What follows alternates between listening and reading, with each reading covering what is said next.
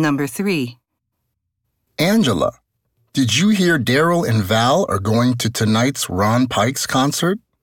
No, and I don't really care, Kevin. I'm trying to work, and you should be too.